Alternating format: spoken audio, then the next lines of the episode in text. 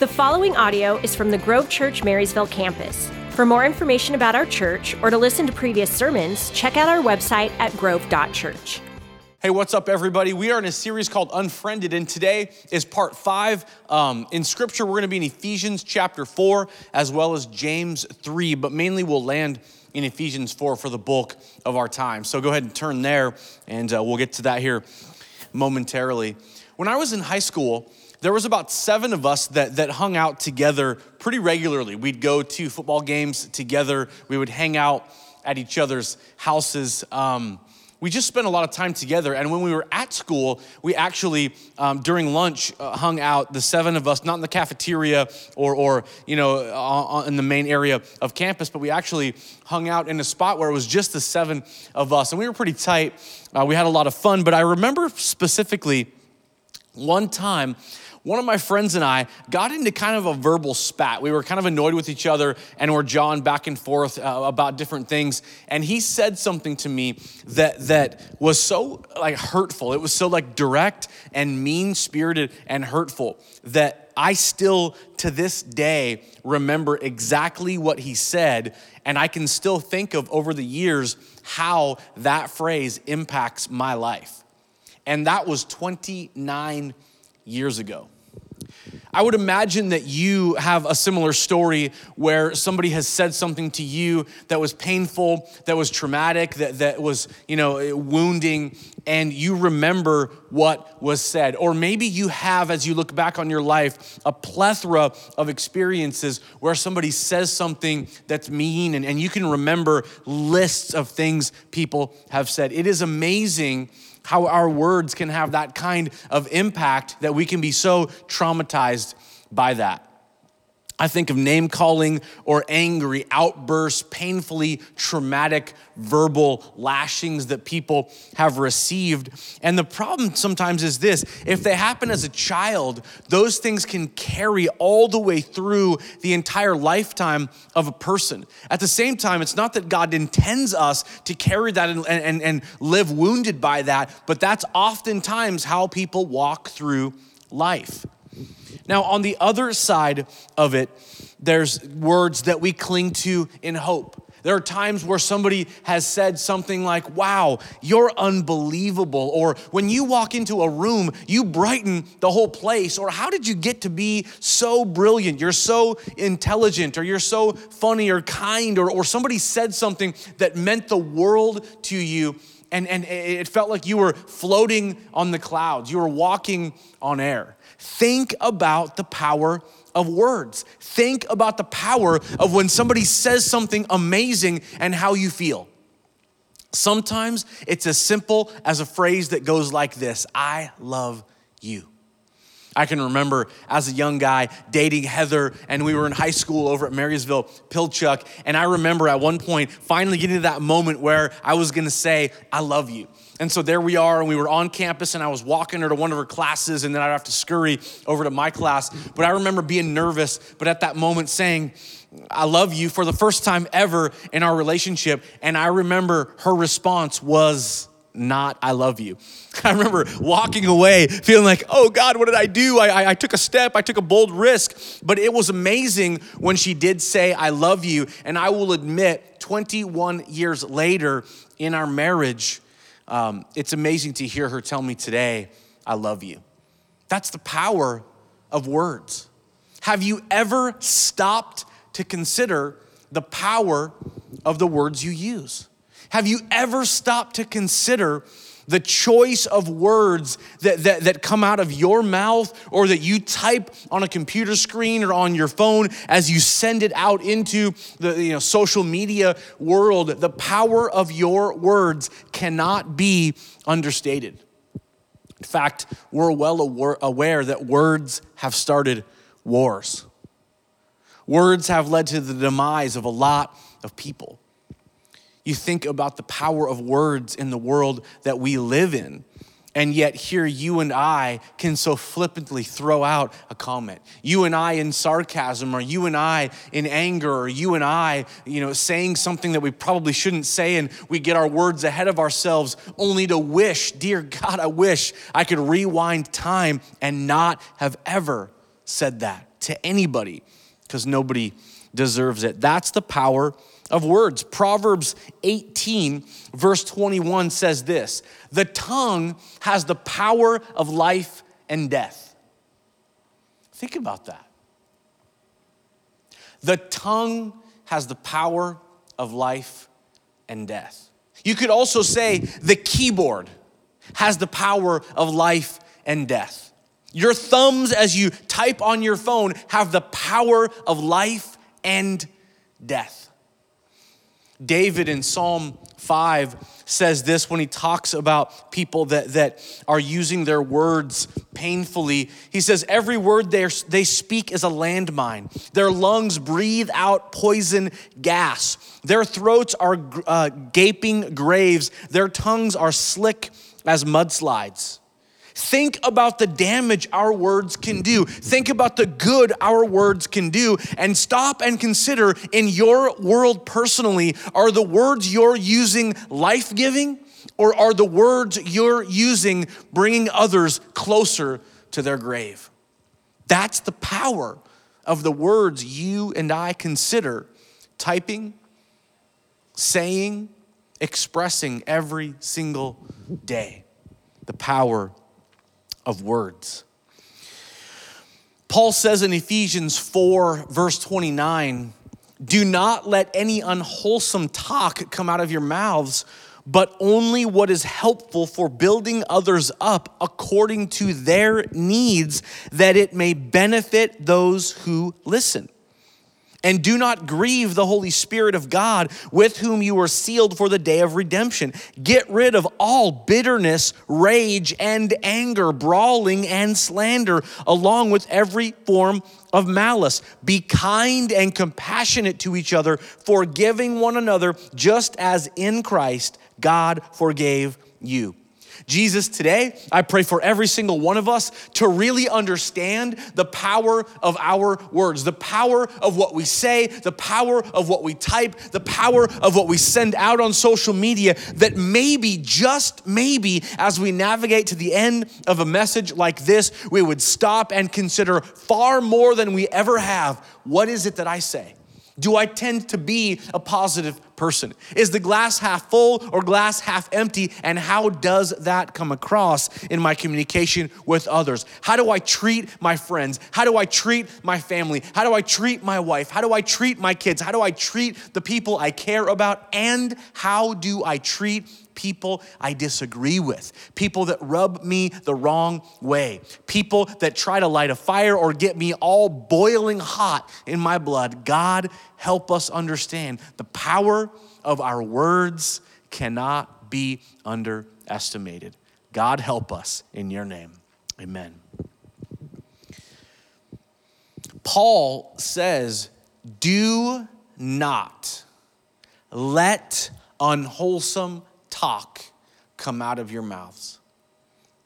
But he uses a word that you and I really ought to key in on, because he says, do not use any unwholesome talk. Do not let any unwholesome talk come out of your mouth. Not a little bit, not just a word here and there. Don't let any come out of your mouths. And when he says unwholesome, he's talking, it's that word, the idea of whole. He's talking about the kind of words that break apart the character of another person. Paul would say to a dad, fathers, do not exasperate your kids. That's the unwholesome talk that brings them to a place of frustration because they don't know how to deal with how their parent is treating them. It's breaking them down. It's taking them from being a whole individual and shredding them to pieces. Do not let any unwholesome talk come out of your mouths, but only, and we're going to get to this in a second, but only, and I love that there's another option. Do not let any unwholesome talk, no cutting, no backbiting, no profane talk. And then he gives us the other side of the coin. He says, but only. So he says, don't let any unwholesome talk. And then he says, but only, and listen to this, but only what is helpful for building others up. When you think about the last 24 hours, when you think about this last week, when you think about what you've put out there on social media, when you think about how you've treated the people around you, does it look like this? That what you say is helpful for building others up? See, it's the opposite of tearing them down. It's the opposite of tearing them to shreds. Unwholesome is to tear to shreds. But the opposite would be to build them up into something amazing, but only what is helpful for building others up. And then he says this, according to their needs, that it may benefit those who listen. When you're having a conversation with somebody, are you listening to what they're saying? Are you taking time to process what's going on in their heart, in their mind, in their soul as they're having a conversation with you? Or are you simply waiting to give a rebuttal to what they have to say? Are you simply filtering through the words they're using in order to come up with your defense or your response or focus the conversation back on you? Because Paul says, but only what is helpful for building others up according to their needs. That when you and I use our words, we should be thinking through what is it that they need? What is it that they're going through? What is it that they're experiencing? What is their perspective? And too often in the world that you and I live in, all we're doing is try to defend what our position is. All we're doing is try to explain where we're coming from and what we want them to understand rather than stopping to understand what their perspective might be according to their needs. That whatever your response might be in whatever conversation, that it would benefit the person listening. Do not let any unwholesome talk come out of your mouths, but only what is helpful for building others up according to their needs, that it may benefit those who listen. Would you say that that's your perspective? Would you say that when you hear a verse like this, that you go, man, I feel like I do a really good job at that? Would you say that others around you would go, hey, you know what? I just want to tell you, I feel like you're such a great listener. I feel like you're looking at another perspective. You're trying to see it from my angle and not just how you're seeing it. Do people often compliment you, or have they said to you, you know what? You're really good at listening to what I have to say? As you continue through, it says, and do not grieve the Holy Spirit of God, with whom you were sealed for the day of redemption. And you can read that and go, is this a left turn from what he's talking about here? No. What he's saying is that when you and I use our words and there's backbiting and there's tearing others down and there's slander involved and there's divisiveness and quarreling and all of these things, he's saying when we live that way verbally, when we live that way with our thumbs on our phones, when we live that way with our keyboard, sending things out to social media, it's grieving the Holy Spirit of God. That's how serious Paul takes this conversation. Are you aware of the power of your speech? Are you aware that what you say and how you say it can deeply impact people around you and deeply impact your connection with the Holy Spirit in your life? Do not grieve the Holy Spirit of God by falling prey to this pattern of unwholesome talk. Don't do it. Then he says, get rid of all bitterness, rage, anger, brawling, slander, and every form of malice. Why does he bring up this list in the conversation about unwholesome talk? Because what Paul knows is what you know and what I know. If I'm bitter, I'm not pleasant to be around. If I'm angry, what I'm going to say isn't gonna come across very well. If I'm living with a sense of as this list talks about, rage or slander or an attitude of brawling, then whatever it is that I'm about to say is going to come across in a mean way. So he says, if you want to be careful and not let unwholesome talk come out of your mouths, that's a good thing because the Holy Spirit won't be grieved. And if you want to continue to get good at saying what ought to be said, then get rid of these things that destroy your ability to communicate. Get rid of all bitterness, rage, anger, brawling, slander, and every form of malice. Here's a fun exercise. If you go to the book of Proverbs, and if you go to like BibleGateway.com, it's a great app you can use. You go to BibleGateway.com, and you go to keyword search, and just in the book of Proverbs, do a search on the tongue. Do a search on temper. Do a search on anger. And over, you'll find just in the book of Proverbs that there's all kinds of warnings about removing yourself, staying away from people who live with those kinds of attitudes because they will destroy everything around them. Do the search. Go on Bible Gateway and check it out because you'll find all kinds of warnings. Paul says, get rid of these things because these attitudes will become actions. If you're living bitter, people are gonna see it, and not only see it, but it's possible for them to pick up that same attitude. If you live angry, people are gonna see it, and the danger is not just they see it, they pick up that same attitude and they're angry. It's amazing how what you do can actually deeply affect the people around you. And when we talk about words, that's this very conversation. If you're living with rage, if you're living with a spirit like brawling, if you're living with a sense of bitterness, not only will people notice it, but the people around you begin to believe it's okay to live that way and do those very things. It's why when you begin to gossip, others around you start gossiping. When you begin to talk negatively, others around you start talking negatively because people are impacted by your negative behavior. But the opposite is also true. Which is why, as we continue through this conversation, in verse 32, he says this, be kind and compassionate towards each other, forgiving each other, just as in Christ God forgave you. When we live kind, others are challenged to be more kind. That's why you see these campaigns around the world, like Pay It Forward. That you do something kind and other people see it and go, boy, I ought to be more kind. And there was a commercial a few years ago that showed that very thing. And it was, an individual who did something kind to this person and that somebody saw it. So they went and did something kind to that person and they saw that and somebody else. And it went all the way back around to somebody else doing something kind to the person that was first in the commercial. It's that idea that your kindness also causes others to be kind. Your compassion causes others to have compassion. That's why this whole conversation is so unbelievably powerful.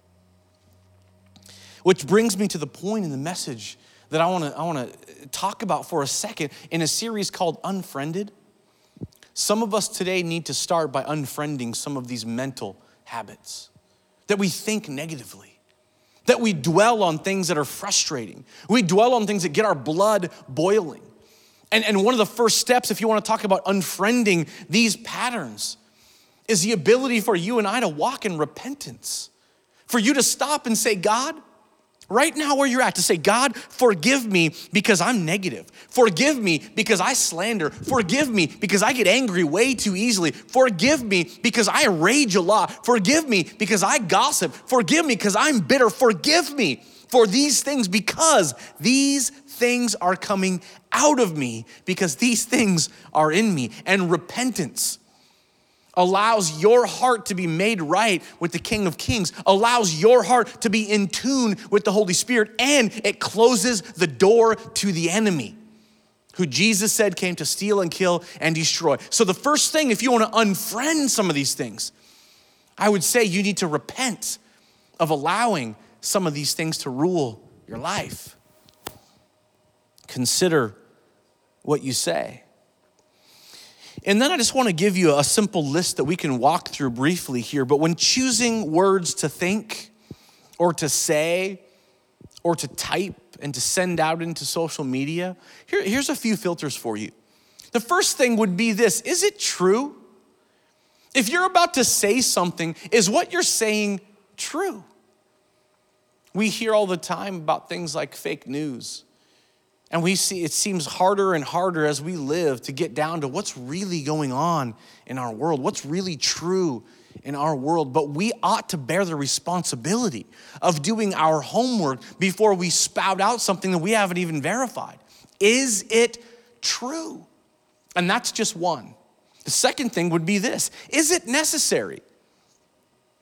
If I post this, or if I say this to somebody, if I end up in a conversation and bring this up, is it necessary to the conversation? Is it necessary for me to put this out there? Is it necessary? The third thing is this: is it timely? We've said many times before, yeah, it may be the right thing, but maybe it's not the right time. Is it timely? Are you putting something out there in a conversation that it's the right time to say it? Or are you just saying something to add to a conversation? It doesn't matter which direction it goes. I just got to say something. Is it timely? The fourth thing is this: is there a better way to say it?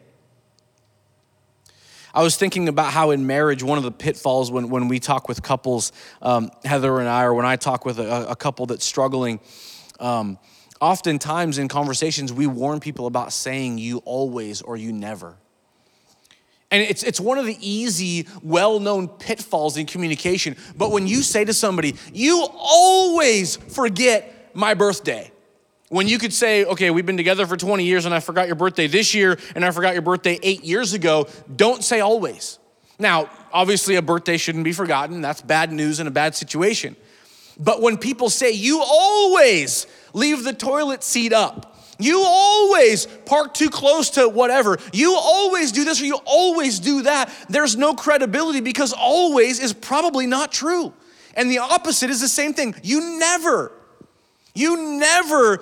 put your laundry in the hamper. By the way, my marriage is great. These are examples from marriage, but this isn't my marriage. It's yours. It's somebody else's. It's not mine. We're in great shape. We're doing awesome. I do everything right. Heather does everything right. So let's move on. But anyway, avoid "always" and "never" in community. There's a better way to say certain things. And using "always" and "never" never helps the conversation. Ironic that I would say it that way. Finally, when choosing what to think about or to say or to type, here's a great one: is silence better? There's a proverb, and I should have typed this out in my notes, but there's a proverb that says, "Even a fool is thought wise when he keeps his mouth shut." And I think about that because honestly, sometimes silence is better. We don't always have to say whatever it is we're thinking. We don't always have to put out there what our opinion is. There is wisdom in holding our tongues. There is wisdom in not saying whatever it is we feel like we want to say, because oftentimes how we feel doesn't always help what we say if our feelings are wrong. And feelings can be very deceptive. Another sermon, another day. Is silence better? Voltaire said this: "The secret of being boring is to say everything." And I'll tell you what, as somebody who gets up in front of people with a microphone, I always want to be careful that, man, I could say all kinds of stuff, but sometimes the more I say, the less effective it is. Sometimes the more you talk, the more you put things out there on social media, the more opinions you chime in with, the less people are actually listening. And so sometimes the question needs to be, is silence better? As we wrap this up, I just want to do something that I don't do very often, but I just want to read James chapter 3, the whole chapter. And I just want you to listen. And I'm going to read the Message version. The NIV is great, and I typically use the New International Version, NIV. But I want to read the Message version, and then I'm done. "Don't be in any rush to become a teacher, my friends. Teaching is highly responsible work. Teachers are held to the strictest standards, and none of us is perfectly qualified. We get it wrong nearly every time we open our mouths. If you could find someone whose speech was perfectly true, you'd have a perfect person in perfect control of life. A bit in the mouth of a horse controls the whole horse. A small rudder on a huge ship in the hands of a skilled captain sets a course in the face of the strongest winds. A word out of your mouth may seem of no account, but it can accomplish nearly anything or destroy it. It only takes a spark, remember, to set a forest on fire. A careless or wrongly placed word out of your mouth can do that.